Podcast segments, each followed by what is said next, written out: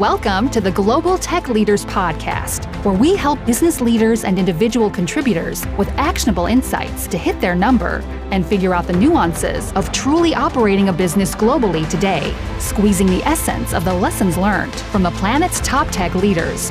This is your guide to joining the fast track to global market scaling.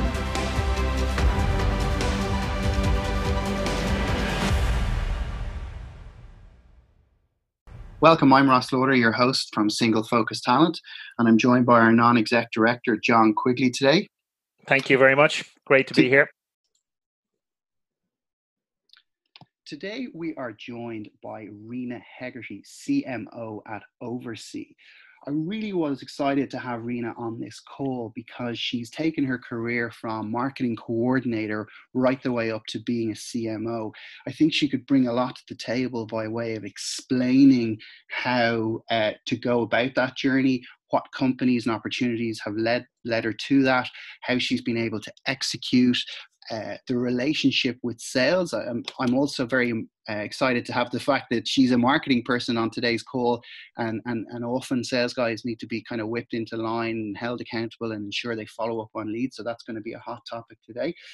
Uh, Rena is also from Ireland's most uh, second most populous city, should I say. Uh, some would call it the real capital of Ireland. Uh, they've had inward investment from household names like E M C, Dell, McAfee, Quest, SolarWinds, VMware, and, and, and, and Teamwork, I know, is a more indigenous company as well. So a huge hive of activity. Um, So keen to look at that today, and then walking through some of the leadership things that she's um, utilized in her own career to drive her own team forward um, and ultimately get, get great results. So uh, welcome today to today's uh, discussion, Rena. Thanks, Ross. Thanks for having me. And I definitely will call it the real capital. No doubt you will. No doubt you will. The People's Republic of Cork is well known. Exactly. Uh, so, so I suppose, Rena, maybe if you would just take us through your own career, you know, your education, uh, why you're passionate about what you do, and, and kind of what, what's led you to where you are today, if you would. Yeah, sure. So I guess in school, didn't know what I wanted to do. Um, so followed, I have an older sister. I just followed her path. Look, did what she did. I did a Bachelor of Arts in English and History. So really kind of like said, don't know what I want to do, just get my degree and then I'll figure it out from there. And I don't really know how or I figured out I wanted to be in marketing, but I guess I've always been kind of a bit creative. So I then went on to do a, a, a postgrad in marketing in U C C. So after that then, I mean, at the time it was back in two thousand eight, I think it maybe was, um, and it was it was quite difficult to get marketing jobs in Cork, and you know, being from Cork, I'm a pure home bird, so um, sure. Obviously didn't want to leave Cork, so it was I really kind of fell in. I, it was like the hunt was on just to find like any marketing job and just kind of cut my teeth and get into the industry, because I, and I still think today like getting that first job is the hardest, you know, especially if you want to break into that this sector. Right. So um, started, got a marketing coordinator role. It was actually in retail, so with an Irish fashion retailer, and um, they were down in West Cork, and I it was small, really, really small group, and they, I, I there had been a, someone there previously in marketing, but I they had left, um, you know, had their kids, decided, you know, not don't don't want to come back, and I kind of stepped into that then. So I was by myself in the marketing area, so it was quite tough, but it was a really steep learning curve. So I was kind of thrown into it and learned really quickly, I guess. Um, so I think that kind of helped. And as well, what I le- learned there as well is I, you know, it's one of a really small company, so it was like all hands on deck. So really, I kind of learned a lot of other functions as well there. Um, and then after that, um, I, again, I was actually made redundant from there. Um, on the twenty-third of December. How depressing is that? Um, so wow, then what time to do it. So I guess for our, I know. our listeners, what, what does redundant mean? Because I know for um, U S folks, they're not as familiar with that term. Um, there's obviously getting fired. There is like being, uh, there's kind of your, your job isn't available. Like maybe just take us through that kind of from an Irish context, if you would. Yeah, so it's the it's really... you know, so many times we say I was made redundant, but really it's the role is made redundant, and I just happened to be in that role. So they were going through some changes. They no longer required a marketing person there. So that's, the role was not, was removed, I guess. So then that meant I lost my job. That makes sense. And I guess, I think this is a key point, and it's something we'll discuss on further shows as well, which is we're very much a halfway house between the U S, where there are certain, you know, right to work states, you can be let go because they don't like your haircut on a Wednesday afternoon type of thing, versus uh, the kind of Germany and France's of this world, where it's uh, near impossible to fire to get or get, let somebody go, or in fact make the role redundant. You need to reallocate that person. It could be up to a two-year payoff. There's a negotiation with the union, et cetera. So I suppose we're that halfway house where we would have typically maybe a number of months of, of paid leave. It's very tax efficient to do that, um, but also, you know, competitive. The company can remain competitive as well. So just just a point I wanted to highlight. But please do continue. Yeah. So then after um, my role was made redundant there, I went on, this is then when I kind of started getting into tech, but again, it wasn't a choice. It was just, I wanted to progress my career and find, continue like marketing. I just really wanted to progress, to continue my, my career in marketing. Okay. So um, I joined as a marketing executive for um, the U K. So it was like a field marketing role, and it was for an audio and web conferencing provider, uh, but they were really kind of like positioning themselves as a software company. So I started there, and really, I think that's where I got into B two B. I like hated B two C as much as I was getting the experience as a marketing coordinator in retail. I just didn't, it just, I didn't feel as passionate about it. Okay. But then when I got into the field marketing role, that's then really when I started to kind of enjoy it. And I think it was that B two B tech space. It was so fast paced. Um, it was just really innovative. And I just feel I found my people there as well, you know. Sure. I was there for about a year and a half, and then I, in twenty eleven, I moved to Quest, and I was there for eight years up until last year, and that's really where I really, I would say, kind of developed and progressed my career. So started is in kind of like a marketing exec role and like a digital marketing manager, progressed then up to, you know, a campaign program manager, then pr- got promoted to being the manager of that team, then kind of expanded my focus to become a senior manager within the marketing team, and then was promoted to be the marketing director of the EMEA region. And then I also took on the, the Latin America region as well. So kind of kept progressing as I went on to take on more responsibility. And probably one of the great things is I got to do every job. I did, when I when I left Quest last year, I had then done every job within the marketing team. So which was really helped me in my leadership role. So from a marketing standpoint, I guess what, what would be helpful um, to kind of understand is the progression of how you reach people. So we've had people on the show so far, we've talked about sales prospecting, uh, we've talked about how we used to, you know, phone people back when that used to work, um, versus the kind of email cadence, social media cadence. Um, Would you maybe just take us through the kind of shift of, of what that used to look like? And, and, and you'll excuse the crudity of my example here. You know, back in the day, you used to uh, send a field sales guy out with a brochure under his arm and say, best of luck, go knock on some doors and tell the world how great we are.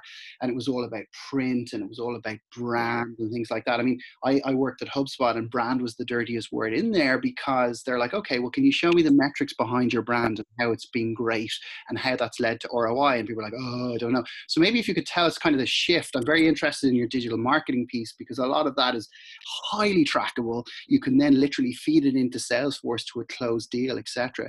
Um, and also, please, by all means, take the gloves off and uh, tell us about uh, the sales guys not following up on those, and, and what that shift has looked like for you and for them. Yeah, um, loads of so much to talk about there, um, and all of that. So, and it's it's actually really interesting, right? Because Uh, it last year, so in twenty nineteen, so I've been in like the corporate world for, you know, my entire career pretty much, except for last July when I actually left to now take up my position in Oversea. But Oversea is very much in the startup scale-up world.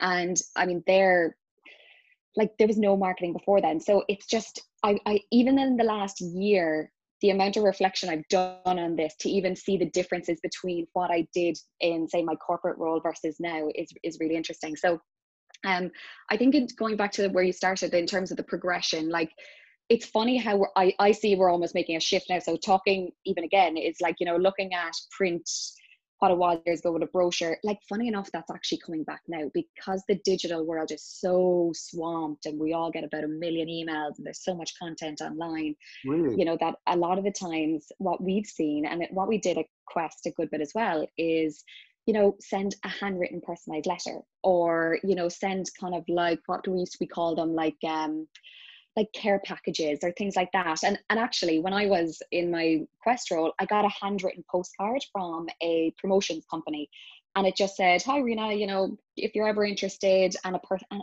I kept it for ages, and I still remember it, and you know, it just really resonated with me, you know. Yeah, so I'll that's just that one area.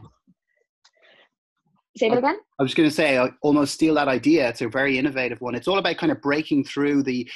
Uh, the the, the, the um, norm of what's out there, because people are overwhelmed, exactly, right? Yeah, and be and standing out, and you know what? So look, you know, to your point there, right? Digital digital marketing practices and tactics. I mean, there I could talk so long around all the areas in which kind of like the avenues in which kind of we deliver messages now. But what one of the biggest things that I've kind of realized since leaving is that I actually think there's too much of a focus on the tactics. Like we're, we're, you know, so mindful now of, or so, I guess, caught up with how do we get in front of our audience, that we actually don't stop to say, okay, thinking about the message we're actually putting there and actually saying, what do they want to hear? How do they want to receive it? What do they truly care about? And why should they care?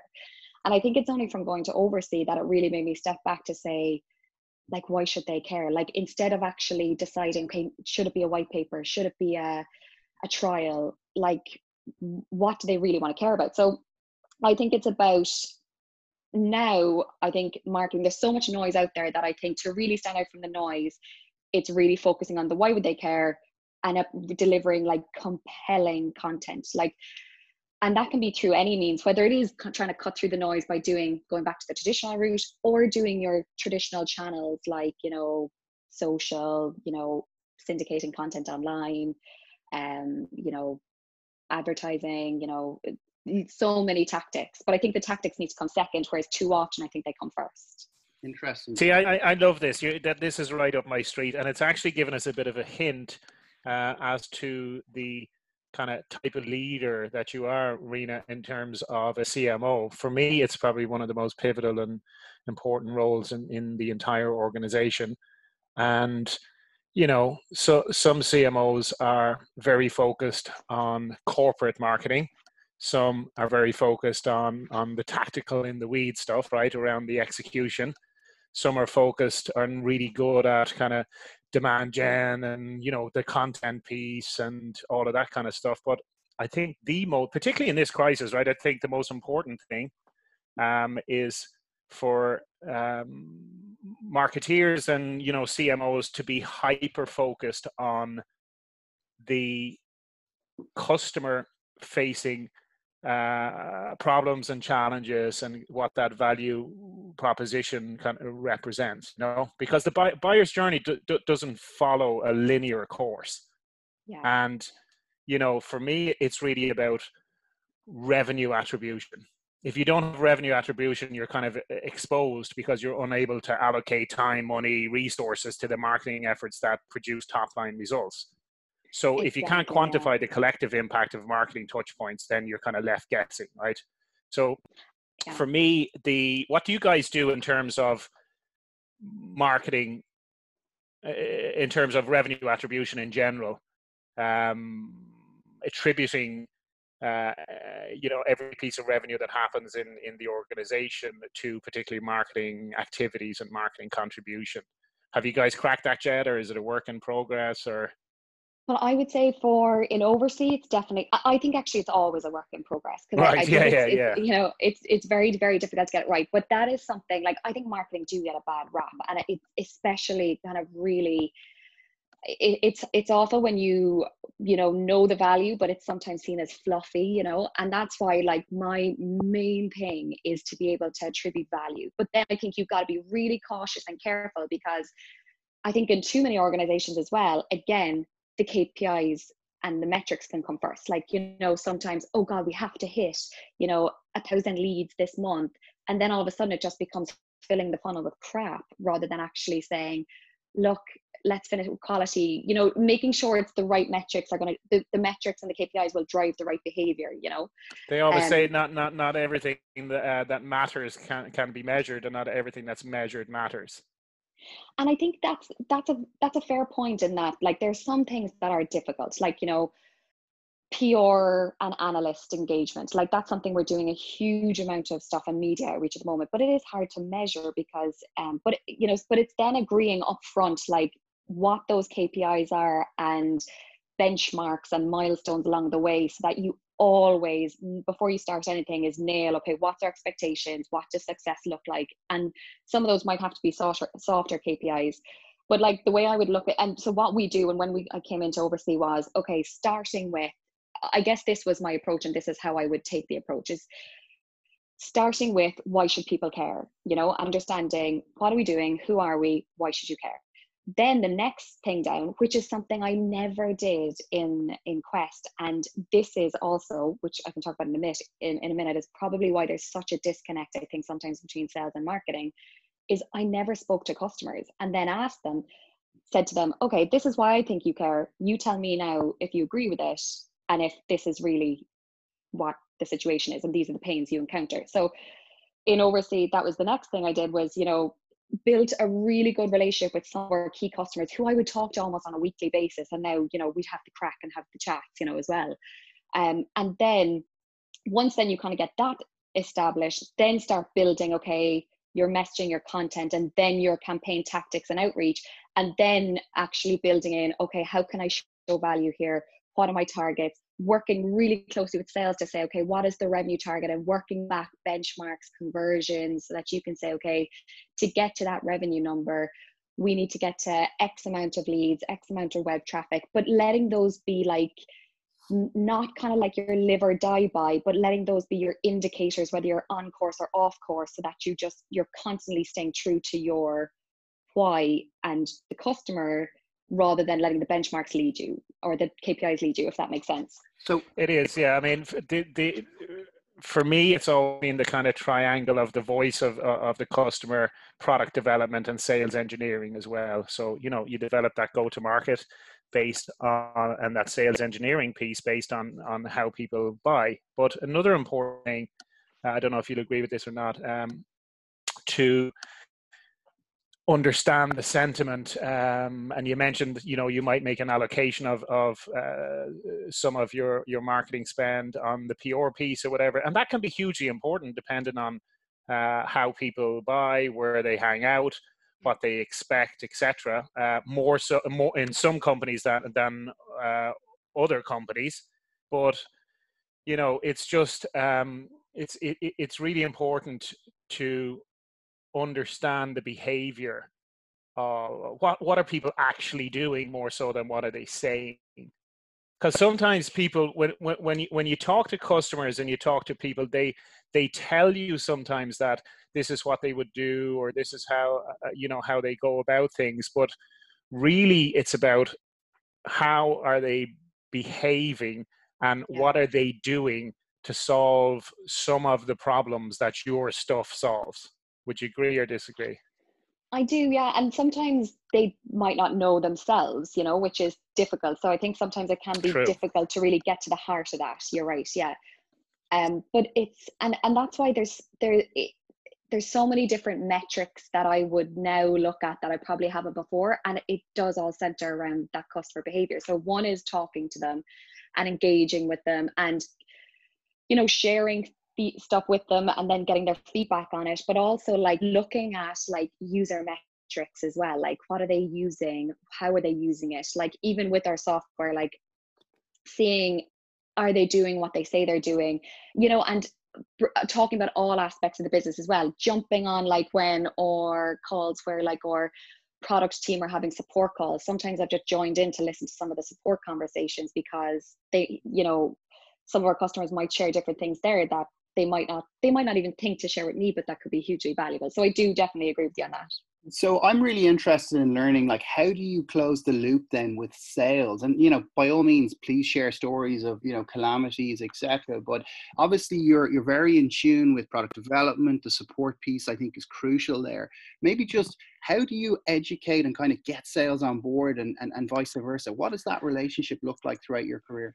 And that's actually going to be my next question, which is we're very aligned on that, Ross. I was literally going to ask you that question, Rena. Yeah, I think it's an important question. Yeah, and, and I would say, to go back to what you said there, like, I feel I'm in tune with that now, but like looking back at my, when I was marketing director in Quest, I don't think I was in tune with that at all. And, you know, so how do I, I guess, I guess some of the faux pas, I think, looking back is, you know, you can see some of the breakdowns in that, how we kind of close the loop back to sales, is that I think it's one of the things I think is challenging is that marketing and sales are often seen as not on the same team. Sometimes they are on the same team, you know, in terms of reporting into the same leader. But I don't, I still don't think that really makes a difference. I think it's like have to, having to be on the same team. So I mean, I do think you could have as many sales meetings as you wanted and sales and marketing meetings, but unless you're actually speaking the same language, I think, you know, it, it's probably useless. So I would say having that regular form of communication and cadence, um, regular meetings, but also actually bringing them in from the very start. So not just kind of developing all of this knowledge and insight and marketing kind of approach all by yourself as a team, and then all of a sudden going back to sales and saying, right, this is what we're doing now, give me your feedback if it's good or bad. I think it's actually bringing them through the process as well, so that you're they feel inherently part of the plan, I guess, so that then you're all in it together, I guess. And so the, and I think, like, you know, this whole, I do think one of the things that have have gone wrong is that, you know, it's all about, like, marketing will always think, oh, you're not following up on the leads correctly, and sales will always think, yeah, but the leads are crap, you know. Sure. And I think that's probably, from a marketing perspective, I think it's probably because we don't bring sales in early enough, um and it's, as well, we probably don't articulate enough of the why we are doing certain things, you know. I've been banging a drum about um, the concept of revenue ops. So you got sales ops, marketing ops, but, you know, my view is that there's an emergence now of a concept of, of, of revenue ops, where, uh, you know, there's a, there's a functional area that owns the operational and technical and support piece that support the entire sales and marketing and, and kind of product um, um, functional alignment, uh, either through technology or through, you know, cross-functional collaboration around how do we support all of these initiatives and sales motions and these kind of things.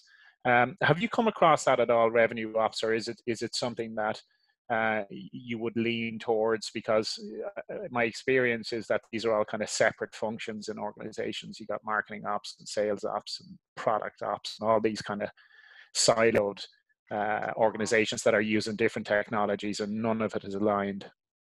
It's funny because I hadn't I hadn't come across it in my experience or yet, but I, it was actually the concept I first heard of it actually on a podcast, a sales podcast last week, and it was kind of like a dawning moment. He, he, I think I can't remember who it was now, but it was some someone in the tech world in a V P sales leadership role, and how the, he has someone who leads revenue ops, and under that then he has his individual, like, sales ops person who just kind of specifically and, and he splits those off, but that revenue yes. person looks at everything. And, like, it was kind of like a light bulb moment, because it makes so much sense. I can't believe it hasn't been done before, because it's that cohesive, if you can get all of that together, because ultimately it's the one plan. And, like, areas where, and I, I, I don't think it's a purposeful thing where marketing and sales obviously want to, like, disagree or to kind of break down, but I do think it stems from all these, like, the way the the how things are reported and how things are looked at, and, like, setting the individual targets. And I do think you need individual targets, but I think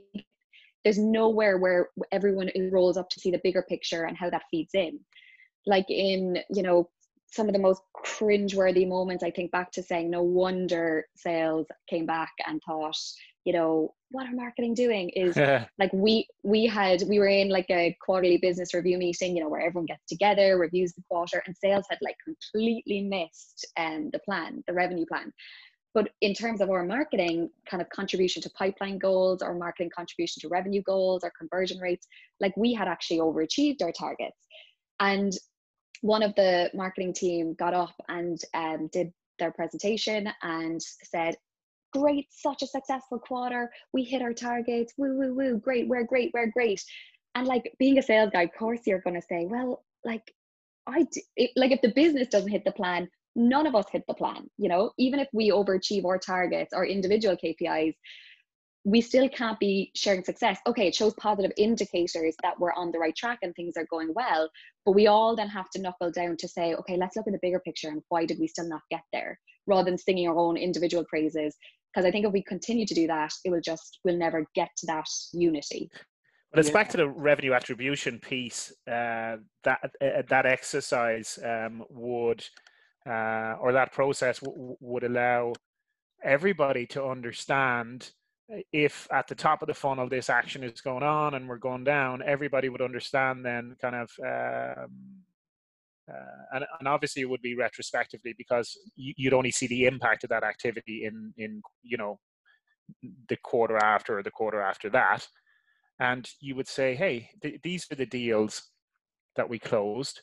And they are, we're attributing that revenue to these activities, and to these marketing, these core marketing activities, to, to marketing's contribution here, here, and here. And, and, and it makes sense to everybody, because then, then you know how to kind of double down and allocate more revenue, or you, you figure out what's working and what's not working and that kind of thing. Um, to tell us about the... the components of, uh, or, or, or the important components of structuring uh, a successful sales motion or campaigns.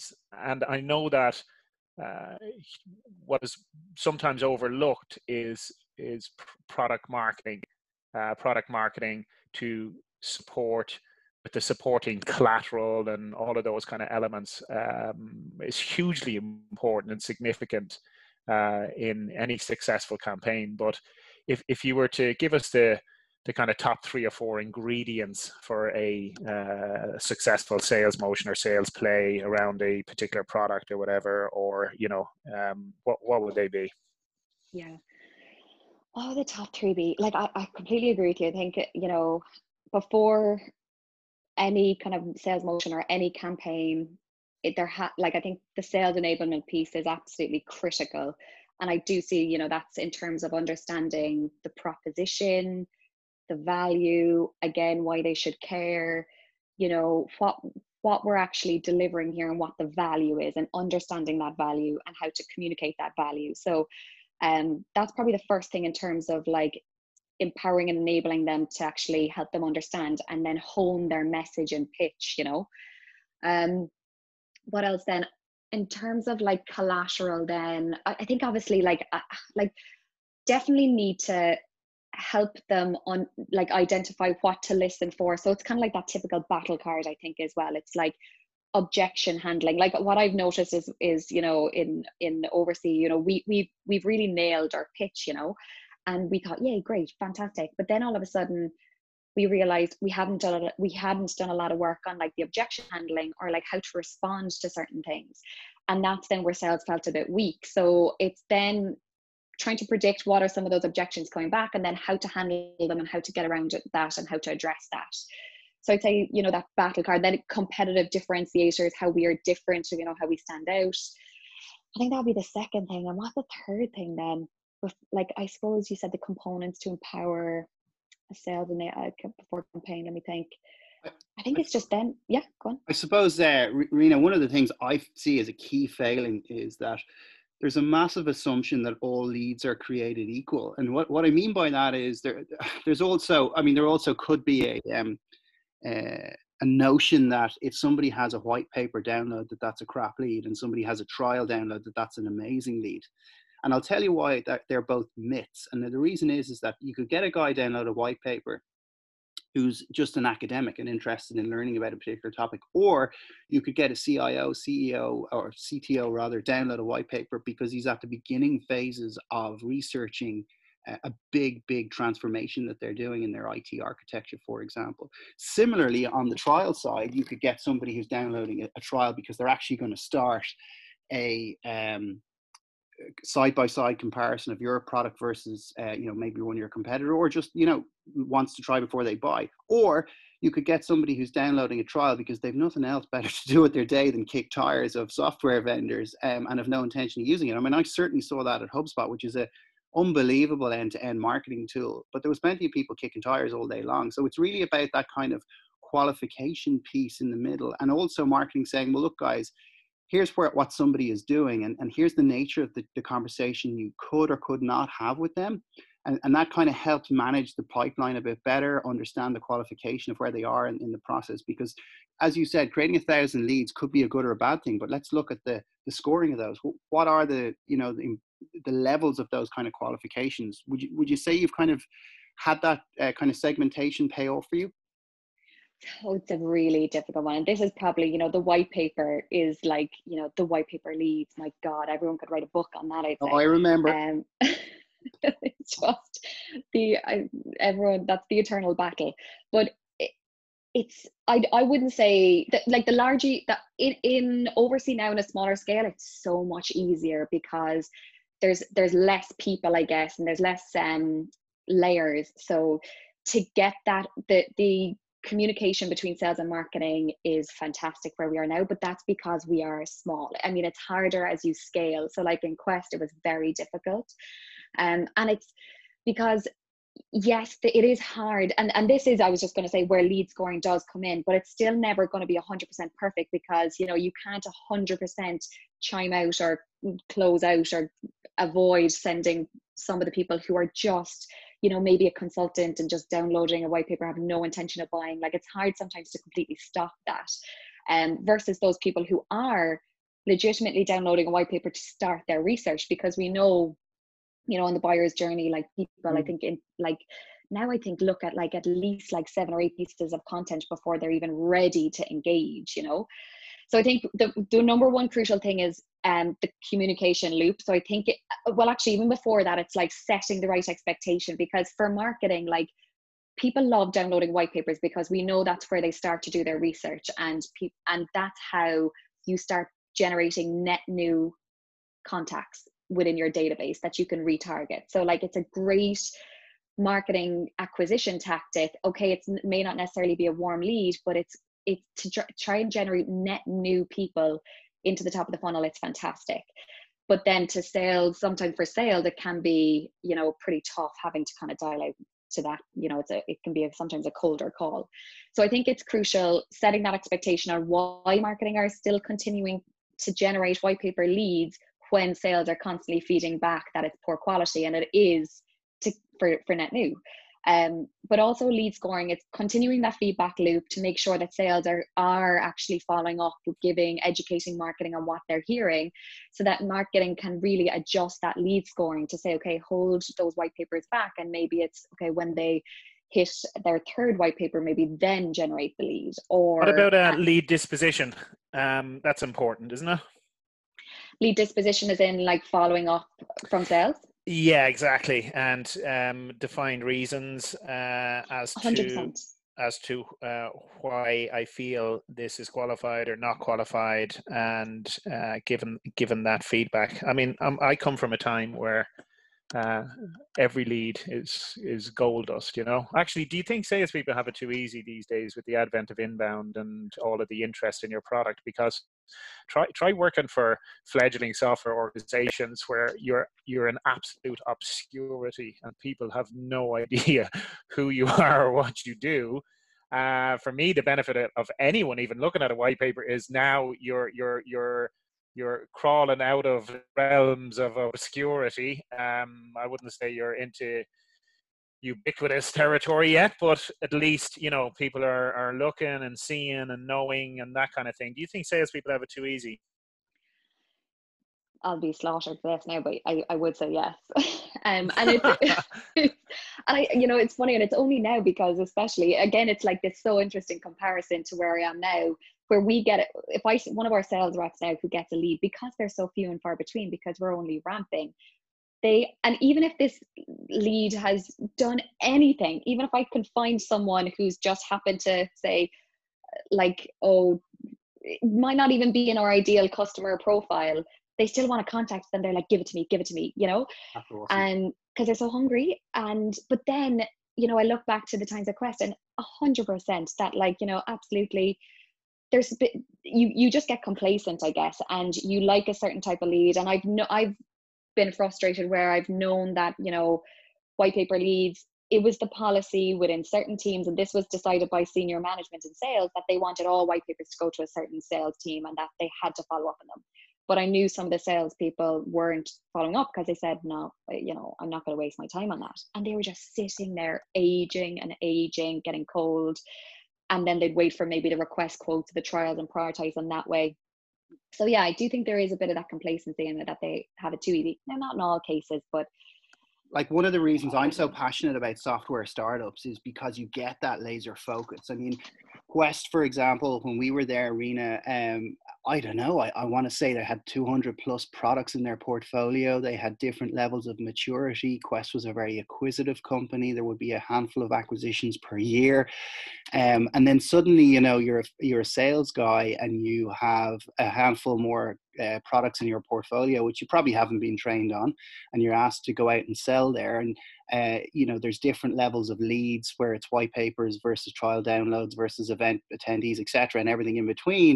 And you're like, oh, I, I can't keep up. Whereas in a software startup, you're like, okay, every dollar we, we spend is crucial. We need to see return on investment for this, and you know, you can actually track what that is. And you're also, as a salesperson, having the same conversation. You're focused in on a target. You know, ideally you're in a hugely innovative space. The product is just kick ass anyway. It's really solving a problem for somebody and it's being adopted. That's why they exist. And ideally they've been funded for that very reason.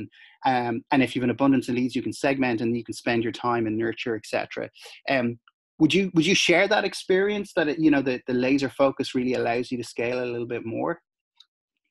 It does. I, I guess, yeah. Like, I mean, it does allow you scale a bit more, but I think then you have to, I do think then it's a case of, if there are leads being generated that are just going untouched, then I think it's a case of, you just have to look at the model then. It's like, you know, and, and maybe it is just changing the model to make sure, okay, do we need to generate that amount of leads? Should we instead invest more of our investment in really going after those particular leads that are seeming to convert? And I do think that is going back to, it's finding that balance as well, you know, between sales and marketing. So I do agree with laser focus, but then I think sometimes you just have to put in a bit of a hard graft as well, you know, at times. And I do, you know, and just like, because you never know what's out there, and you know, you could be missing a huge opportunity that then they might be going to your competitors. So I think it's like splitting it. Eighty percent I would say of the time, yes, absolutely go after that laser focus on high quality stuff that you know converts, but then I do think there is needing to go after some of the other stuff as well, you know. Okay, so have you ever been in in a situation where you your gut feeling or evidence shows you that the sales organizational structure is completely wrong? And what I mean by that is, you know, you're you're over there on one side, um, being asked to to generate um content and generate demand uh for, you know, as Ross pointed out, you know, it could be a hundred different products in in you know in in in a, in a product portfolio, but um and and you look at the sales organization structure and you say that's all kinds of wrong, because the motions and plays that you have to develop, uh you you get those done. Sales looks at them but doesn't really execute or implement any of them because of the structure of the organization. Uh, they're they're going after different type of deals. They're going after different uh, product sets, and they're not focused on the areas that you have put in the effort to do sales plays, because it just doesn't work. There's a there's a disconnect there.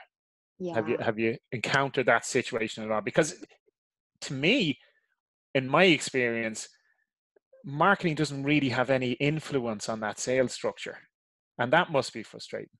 I was going to say that's the word I was going to use. I have encountered that a lot, and it is incredibly frustrating. Um, and it just then, you know, continues to perpetuate the disconnect then between marketing and sales, and sales, you know, at the management level, I've had that conversation with so many sales leaders, and it's just really, they've all said, yeah, okay, I'll take your feedback, but nothing's changed. And of course, then that just further down then to the sales reps and to my marketing team at the time, it just cr- further creates that disconnect, you know, because neither can understand, why are you not taking my feedback? Why are, why are things not changing? And like, I mean, I, I have regularly tried to change lead scoring where I have, pr- my preference would have been to deliver less leads and do a, and hold a lot of the rest back and nurture them and pre-qualify them and do so much other marketing stuff in the back, in the front end or the back end before delivering those leads to sales, because I do think the less leads you get, the more hungry sales are going to get. And I'd prefer to deliver less leads, but higher quality. And also, you know, there've been times where in terms of a structure of um, like certain trials, like in particular product sets, there was huge abuse of trial downloads, you know, and that by hold and like just had so many suggestions about how we could maybe in, change the sales model in terms of like maybe bringing on an S D R function and just kind of changing some of the um, follow-ups. So, but yeah, now, you know, sometimes my feedback would be taken on, but not always. And it, that that was what I did find hard in that corporate world. And in my experience, so it might be different other places, but marketing, I had a great relationship with sales, and you know, I, we were very well respected, but I felt my influence in making change was quite difficult. Um, whereas now in this, where I am now, I feel I have a huge input to that, and you know, it's very much taken on board. That's a very interesting point, and, and and I think that that's a function as well of the size of the organization and the kind of camaraderie and the team spirit, and every hire is a key hire, and everybody's bought into doing their own thing, I suppose. And one of the other things I'm really interested in exploring is is really having that difficult conversation with marketing. So we've talked about having the difficult sales conversation, but how about the internal difficult conversation with marketing and maybe broader leadership? And, and what I mean by that is, I've often worked for organizations and been involved in the process whereby you've got a U S-centric model, which is very homogeneous, and then you're suddenly broadening uh, your focus into a heterogeneous market. So for U S multinationals, logically, they, they, they would gravitate towards Ireland for lots of different reasons. And we've talked about this on prior shows around tax and talent, and, and the language is also a key one as well. But uh, then you're suddenly having these conversations around customizing your marketing for different countries, and you're differing your spend in different currencies, you've different languages to deal with. Um, and you also have different laws, quite frankly. And, you know, I won't go into G D P R today, that's too big a topic, but how do you communicate that, you know what, it might be more expensive to do business here, um, but, but it's a crucial component of doing business? What does that look like for you in your career, Rena? Yeah, well, I mean, certainly being, you know, the EMEA leader for EMEA, or, yeah, EMEA and LATAM, the region leader, it, like a lot, like many other corporates, you know, product marketing or a lot of the kind of campaign messaging, corporate messaging, you know, a lot of the campaigns and the overarching approach and go to market is built primarily from from North America. And you know, there is it it I did I have found it quite difficult, and it, in my role at Quest, like it took a long time over the years to constantly remind people, and not not remind actually educate people on how things are different in Europe. And even though the differences might be subtle, it makes a big impact, like in terms of messaging. You know, I think sometimes over in Europe, like we can, you know, especially in the U K and Ireland, we're a bit of a cynical bunch, you know, I mean, so you need to, the messaging has to be a bit tailored, you know, um, and also we don't want to see a, pictures of the Super Bowl and all that crap, right? Exactly. In the imagery, and you know, and, and like we, yeah, we don't always like. It's like be awesome, you know, you know, we're we're we're a bit too cynical for that at times. Sure. So it's like altering that. Also, then like building in timelines for things like language, you know, like all of a sudden you'll hear about a launch of a campaign, a new go-to-market strategy for a particular product line. And you think, oh crap, like, I mean, how am I going to deliver this in regional local language? Because I don't have time, like that hasn't been built in now to this, and we can't deliver it to say Italy or France in English, you know?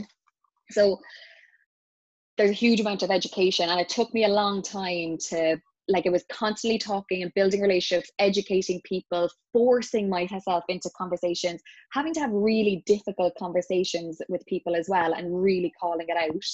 um, before it finally started to kind of resonate, you know?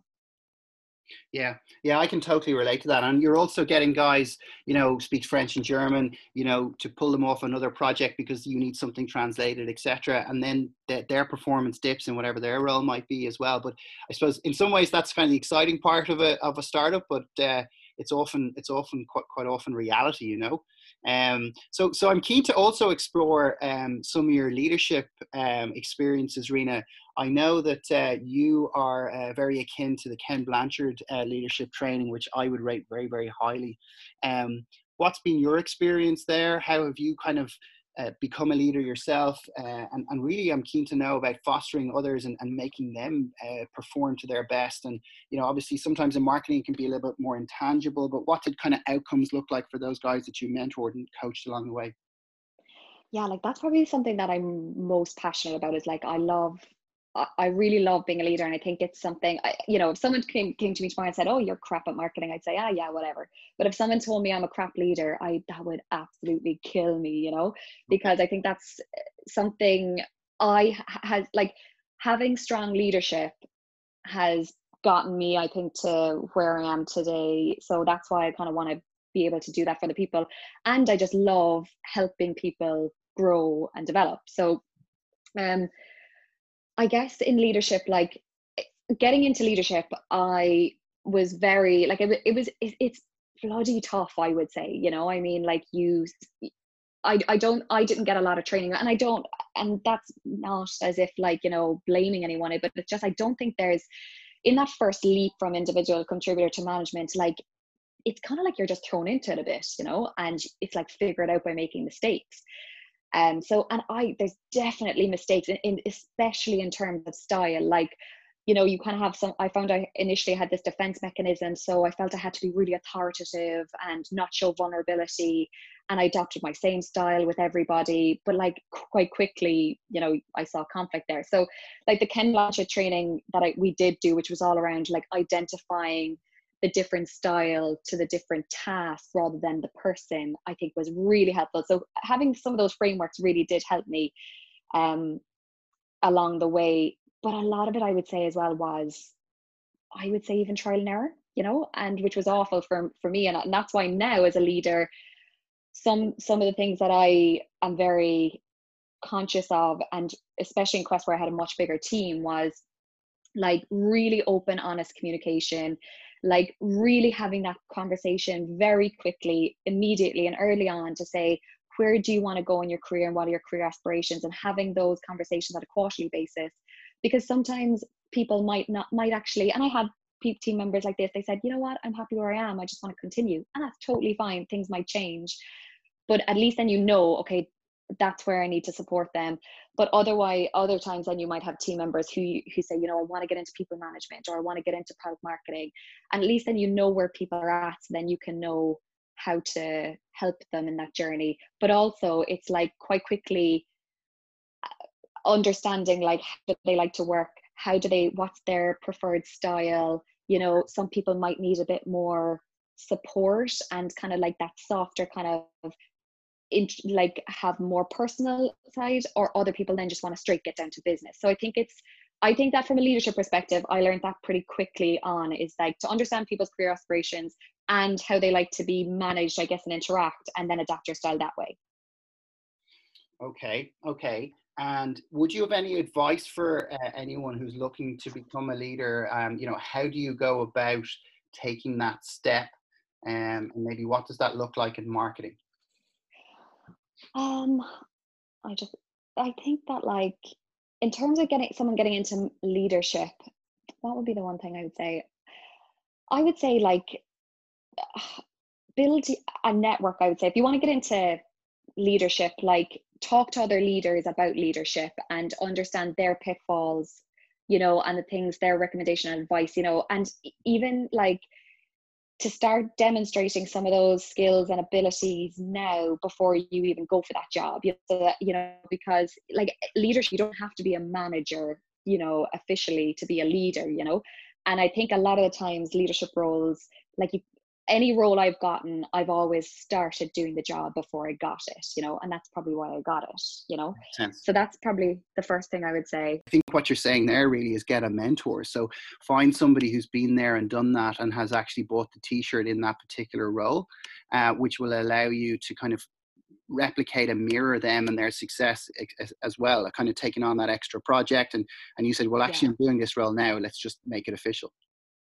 Exactly. Yeah. I, and, you know, I, it's only like I only recently kind of in later years in Quest did I realized the value of my network, you know, and support and actually asking for help. You know, I, I do think there's this idea that, you know, you can't show, or sometimes people might feel they can't show vulnerability or ask for help because it might show weakness, but like it's asking your peers, it's, you know, leveraging your network, people you really, really trust, and just kind of building those skills there. And then I think it will help you to progress because you, as you said, you'll be able to demonstrate behaviors that show those leadership skills. So one final thing before we wrap up is, Rena, I'm going to ask you to define an Irish or even a Cork sense of humour. How would you discuss and define the crack? Oh God, we could spend a whole podcast on this really. uh, well, the crack is what I'm most passionate about. I if I if the crack didn't exist, I don't think I would cope in life. It's hard to define. Like I think it's um, I think it's that we don't take ourselves too seriously. I think we have this really work hard but play hard mentality as well, like bring a lightness and a bit of like fun to things that just make it so much more enjoyable. Um, so yeah, it, I think that's probably how I define the crack, you know, and we, yeah, I don't think we take ourselves too seriously. And as well, I don't think we have an ego either. Like, you know, sometimes the Irish, we're a bit self-deprecating, you know, so I, I think we kind of, you know, joke about ourselves and mock ourselves quite a lot, which is, you know, can be kind of endearing in, in, in ways as well, and just kind of naturally lowers people's defenses. And then all of a sudden when defenses are lowered, it opens other people up to have a bit more fun. That's a great way of describing it. I think we're kind of almost instant rapport builders in that regard. And I think, uh, you know, sometimes cross-culturally, um, I, I think we have, a, we may have some challenges when people try to decipher Uh, sarcasm versus reality, you know, whether we're actually uh, being serious at this moment, or maybe, you know, are we trying to have a poke or a go here, you know? That's so funny. I think we've all had that call, you know, yeah. where we've been on, we've been trying to be sarcastic, and all of a sudden there's silence, and you realize maybe with and the U S audience, like, oh no, they haven't got it. You know, so it's a fine balance. Yeah, indeed. My job could be on the line here. I'm not sure. Yeah. Well, look, Rena, I really want to thank you for your time today. I think you've added a tremendous amount of value to our listeners. And uh, I think it's been an exciting career journey uh, that I've certainly followed with great interest. So really appreciate you joining us in today's discussion. Yeah, really appreciate it. I really enjoyed it. Okay, take care. Thanks a million. Bye. You've been listening to the Global Tech Leaders Podcast, designed for both established and aspiring career-focused tech rock stars, as well as helping leadership figure out how to speak global in today's multicultural world.